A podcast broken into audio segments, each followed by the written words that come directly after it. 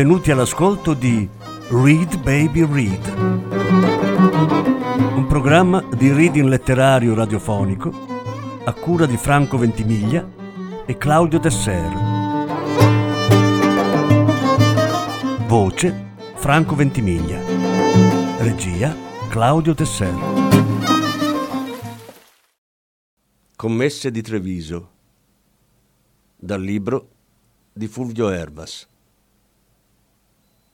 Adattamento radiofonico di Fulvio Erbas. Lettura in cinque puntate. Seconda puntata. 8 dicembre. Perché non le cameriere?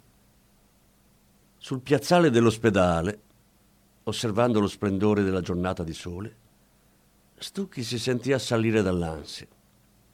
Un'aggressione l'8 di dicembre, festa dell'Immacolata, il vero inizio della campagna acquisti natalizia.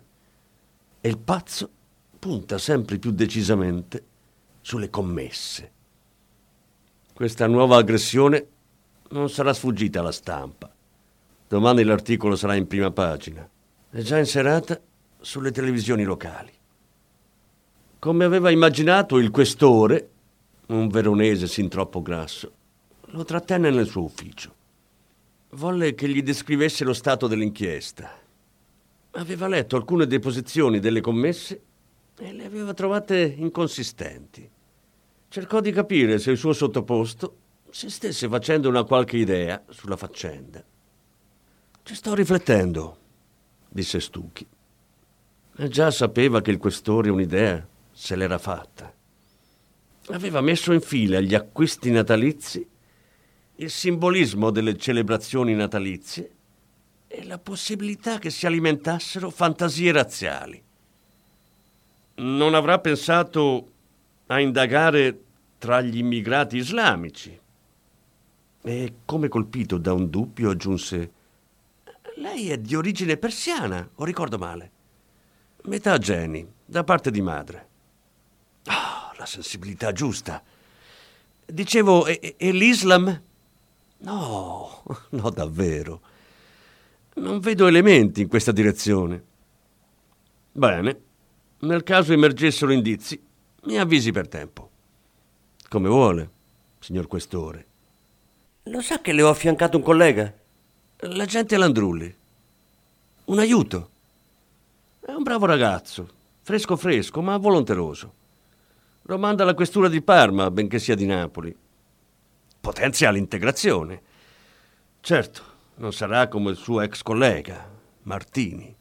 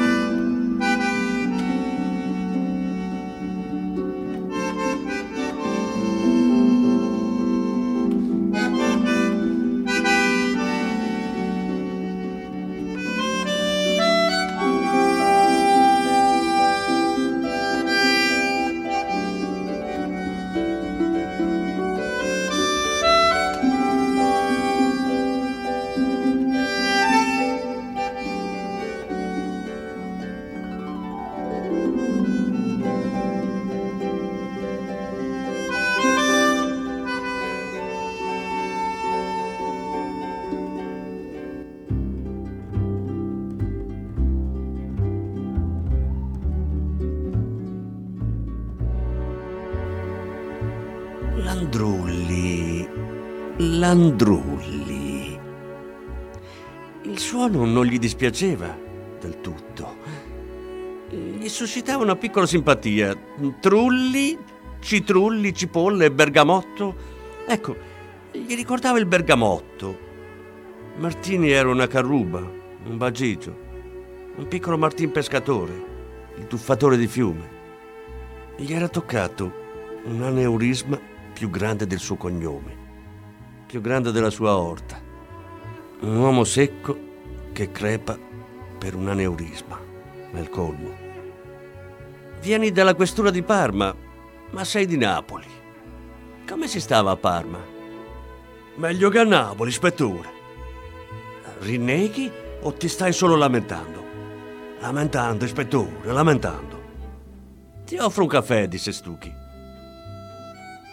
Landrulli, so che ti hanno già dato i fascicoli. Che idea ti sei fatto delle aggressioni? Oh, una brutta cosa, ispettore, un maniaco. Eh, un maniaco. Siamo tutti maniaci. Molestare belle ragazze. Non sarà mica uno di quelli... Landrulli, stammi a sentire, eh? I pensieri facili, quando vengono con eccessiva frequenza, denotano un cervello che funziona con il minimo di energia. Eh? Vogliamo darle gas a questa macchina meravigliosa, prodotto supremo dell'evoluzione biologica? E diamole gas, ispettore! Buono il caffè? Passabile, ispettore.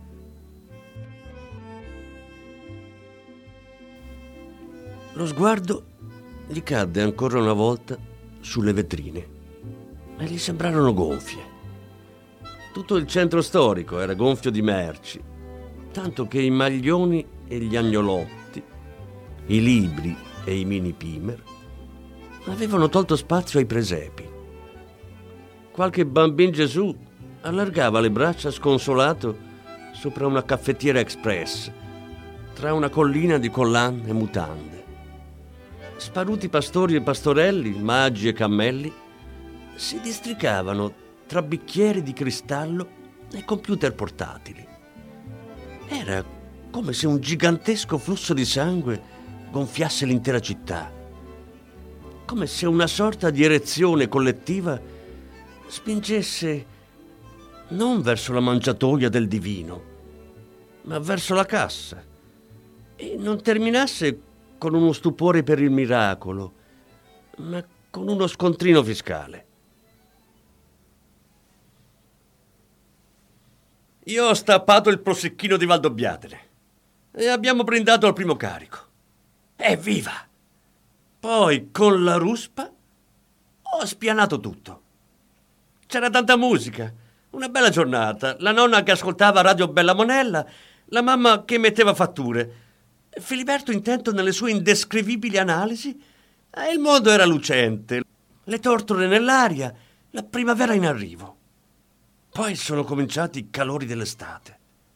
Arriva l'assessore all'ambiente perché gli hanno telefonato quelli della provincia, che tutte le discariche della regione sono piene di rifiuti solidi urbani, e mi chiede come si chiede a un fratello, se possono farmi portare un po' di RSU, un 10% del conferimento giornaliero. Lo prevede anche la legge. Ma insomma, come dire di no quando un cittadino ha un minimo di senso civico e quando un assessore ti telefona a tutte le ore perché si è fatto garante della cosa con qualche serafino della provincia. E così arrivano i camion della nettezza urbana, da chissà dove, e non occorre nemmeno fare le analisi. 9 dicembre.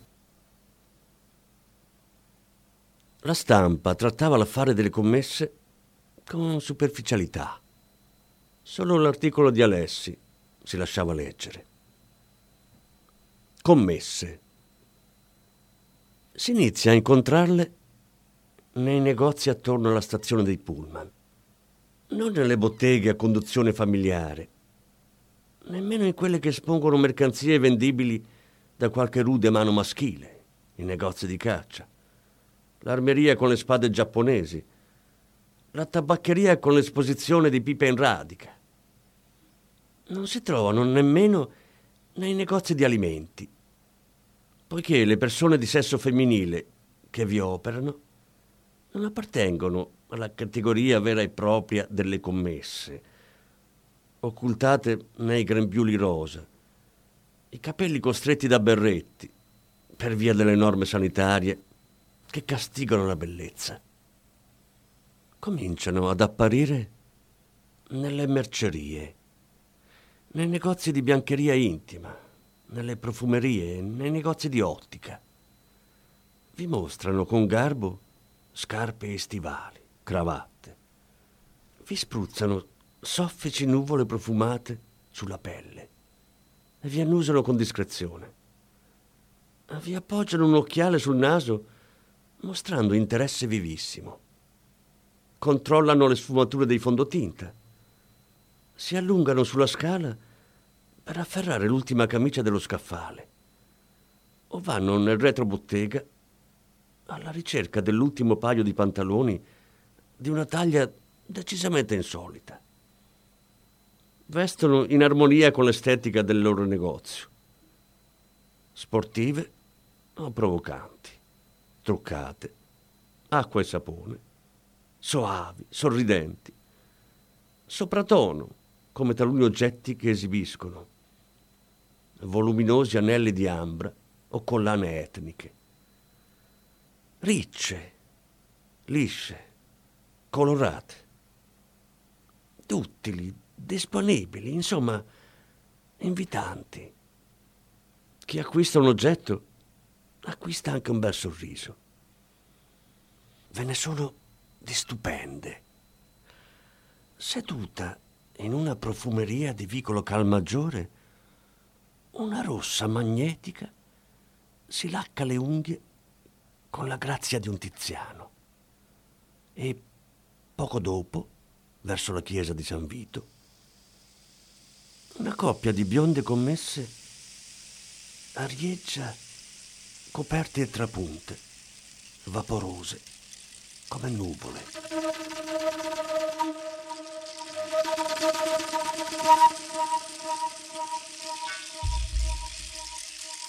calore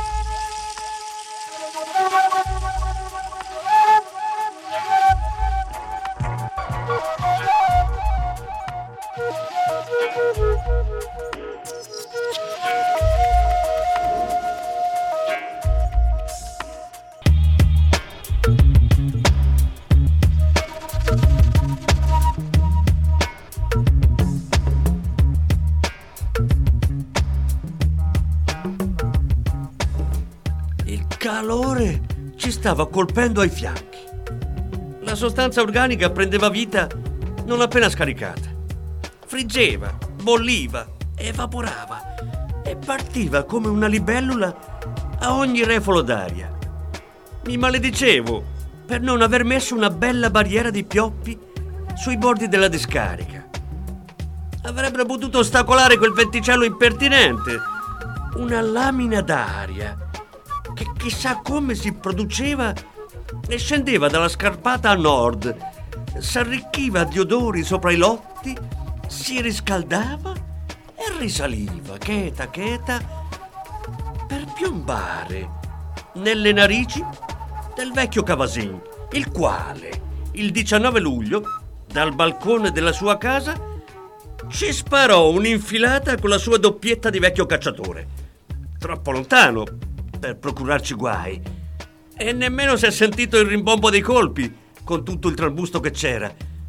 Non fosse stato per la camionetta dei carabinieri, che passava ogni tanto per un controllo, non avremmo mai saputo niente.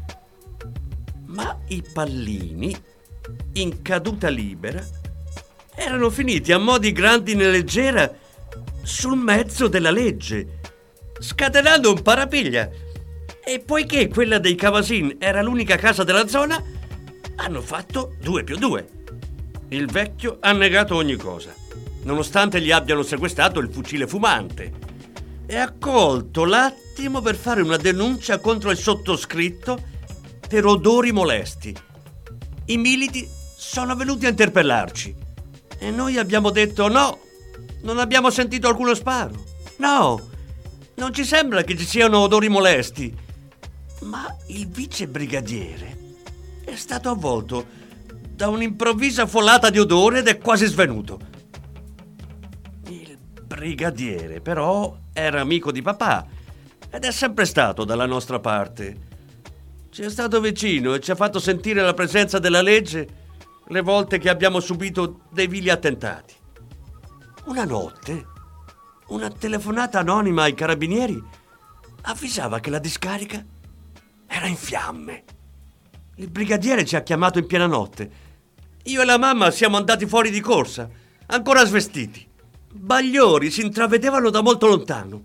Le autobotti dei pompieri avvisati dai carabinieri stavano arrivando a sirene spiegate. Ho spalancato i cancelli urlando Salvate la discarica! Mentre le autobotti si fiondavano sulle fiamme che hanno domato in un'ora di duro lavoro. L'odore e il fumo erano infernali. Seduto davanti al laboratorio ho avuto la tentazione di mollare. Il capo dei vigili del fuoco è venuto a farmi firmare una scartoffia. Era nero e sudato mi ha passato i fogli e poi, asciugandosi la fronte, ha preso una caramella dalla tasca dell'uniforme. Ha buttato a terra la cartina. No, non mollo, mi sono detto. Siamo l'ultima trincea della civiltà. 12 dicembre. Right now all I can see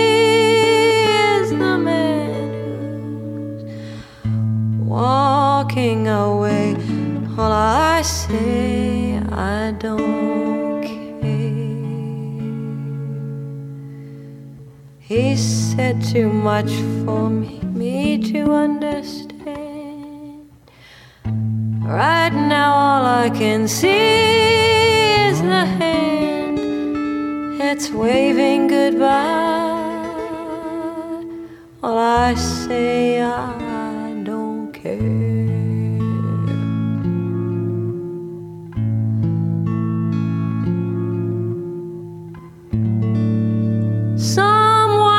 just as lonely as me. I watched closely for a change of heart. Now mine's the only pain I can see, and I'll protect it if it kills me. Non ci credo, disse l'ispettore Stucchi alla gente che lo stava informando. Ma sapeva bene che era vero.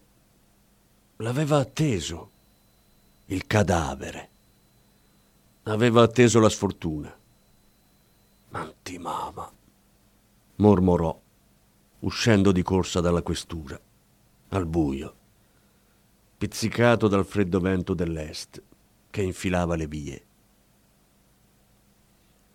Del corpo si era accorta la donna delle pulizie, entrata come ogni mattina dal retro del negozio, dove c'era un piccolo bagno. Si era occupata del bagno e poi del pavimento del negozio, aspirato e lavato di buona lena. Quando aveva lanciato uno sguardo alla vetrina, aveva visto il corpo di una donna steso ai piedi di un cappotto color tabacco. Stucchi guardò l'orologio le 6.38 del mattino.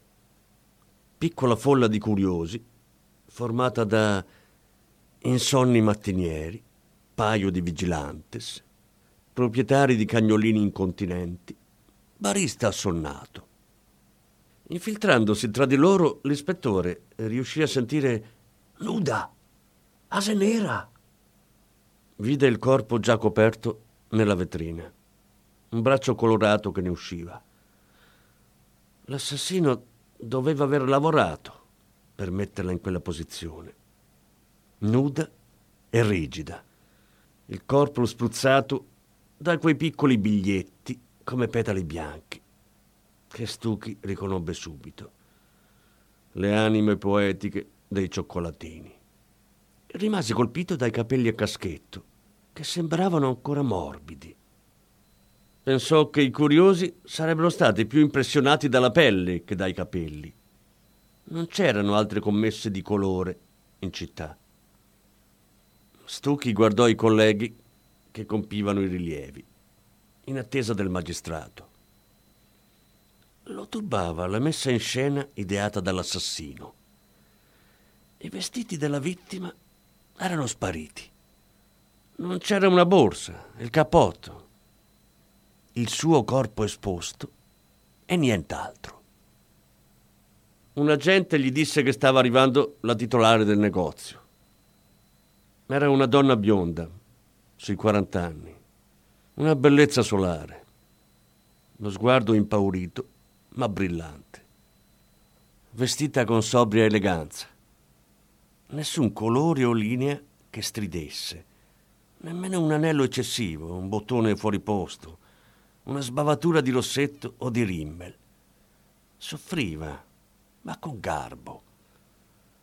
Stringeva nelle mani un fazzoletto minuto che portava alle narici, come fosse impregnato di profumo del paradiso. Conosceva bene la vittima. Si chiama Yolanda Schepis. Lavoriamo assieme da due anni, da quando si è trasferita qui da Trieste. Cerchi di dirmi il più possibile a proposito della vittima. Mi era stata presentata ad amici Viene da Trieste. Una ragazza adottata, naturalmente. Una persona deliziosa. Non parlava quasi mai della sua famiglia o del suo passato. Molto dolce con le clienti, anche molto convincente. Stucchi rimase a fissarla negli occhi, verdi di acque. Gli sembrò vi fluttuassero spiriti. Someone was just as lonely as me. I watched closely for a change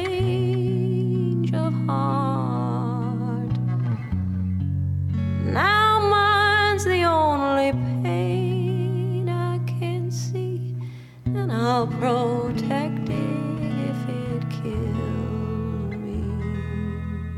Yolanda Schepis abitava in un appartamento affacciato su Piazzetta San Parisio. Uno stabile con la facciata di pietra e il cortile davanti, con i banchetti della frutta. Ci giocavano i ragazzini e qualche vecchio stava ancora seduto sui muretti, soprattutto nelle giornate di sole. La scientifica aveva già concluso i controlli di rito. Si trattava di un appartamento di una certa importanza. Due bagni, una cucina ben arredata, un salotto con pareti bianche e libere, una camera da letto sobria ed elegante. Cento metri quadri. Non spostiamo niente, mi raccomando, disse Stucchi. Siamo qui per farci un'idea del soggetto e per capire se l'assassino sia passato di qui dopo l'omicidio. L'assassino si è preso le chiavi oltre che gli indumenti della vittima, disse l'ispettore, fissando una foto della ragazza sulla parete. Era di origini etiopi. Si capiva perfettamente. Un volto fatto di lune, mezze e piene. Luna nera degli occhi, luna bianca dei denti. Senza dubbio una ragazza molto bella, un'espressione sorridente, senza velature di tristezza. Occhi e bocca che parlano lo stesso linguaggio. Yolanda, triestina, una bambina di colore adottata, finita in una città di frontiera e da lì forse fuggita. Posso dire, ispettore? Eh, come no? È una casa anonima. Non c'è neanche un calendario, un quadro decente, nemmeno il telefono. Potrebbe amare solo le cose essenziali. Adesso andiamo a chiedere qualcosa ai vicini. Nell'appartamento di fronte viveva la signora Pizzalis, una donna anziana che non volle far entrare in casa Landrulli quando sentì il suo accento meridionale. Non è dei nostri, disse all'ispettore. fu molto parca di notizie. Raccontò che non usciva quasi mai, anche la spesa gliela portavano al piano. Non aveva confidenza con l'inquilina di fronte, nemmeno sapeva del decesso della ragazza. L'avrebbe letto l'indomani sul gazzettino. Forse lo diranno a messa se la ragazza era una brava cristiana. Poi, riflettendo, aggiunse: I bravi cristiani non li copa nessuno. E beh, Cristo allora? Non c'era cristiano, e c'era Cristo.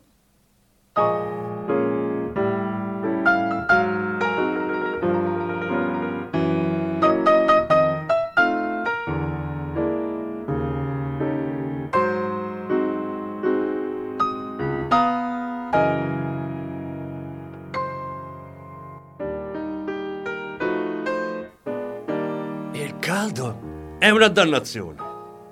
Alla fine di luglio il venticello che passava sulla discarica giungeva sino in paese, a due chilometri in linea d'aria. Si diffondeva preferibilmente la sera, per via dell'inversione termica, secondo l'interpretazione di Filiberto. Gli odori piombavano sulle prime case del paese, sulle verande o sui tavoli all'aperto, su cui si stavano tagliando le angurie, come una legione di prodotti tessili cinesi. Puntuali, eh? Alle 21.45. Mani ignote avevano scritto sul muro della piazza il nostro cognome e accanto uguale cancro. La mamma non poteva più andare in paese senza sentirsi lanciare occhiate spaventose. Siamo stati costretti a fare la spesa a un discount a qualche chilometro, che oltretutto aveva prezzi più bassi. E non posso dire che ci abbiamo rimesso. La canonica e anche la chiesa erano risparmiate dal fenomeno, per quanto la chiesa non fosse mai frequentata nelle ore dell'inversione termica. Ci siamo comunque fatti carico di sollevare i compaesani dai fastidi. Ed è stato un atto di sensibilità sociale. Non è certo frequente che questo accada. Non si è mai visto un imprenditore da queste parti comportarsi come noi. Abbiamo installato, e non è costato poco, un abbattitore di particelle, un marchingegno che spruzza nell'aria dei liquidi che portano a terra le molecole di odore e profumano l'aria. I risultati sono stati discreti e c'è stato anche l'effetto di eliminare le erbacce che crescevano nella discarica. Eh, come capisce, il lavoro della discarica mi lascia ben poco tempo libero. Ma non penso che farò questo lavoro per sempre. Eh no. La vita attiva di una discarica è di circa 15 anni. Con il gruzzolo vorrei aprirmi un'attività in Kenya o in Brasile. Ho un sacco di parenti a San Paolo e pare che le cose vadano benone.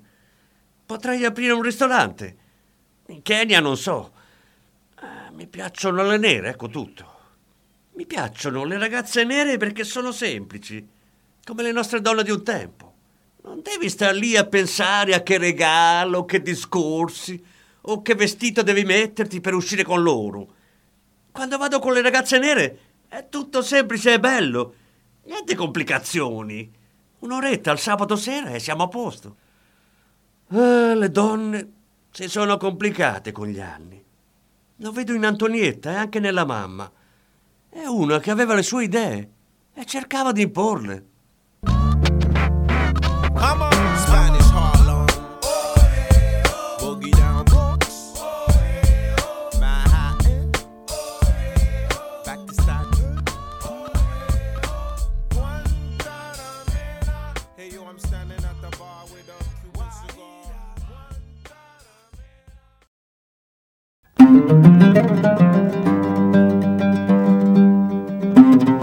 Avete ascoltato Read Baby Read, un programma di reading letterario radiofonico a cura di Franco Ventimiglia e Claudio Tesser.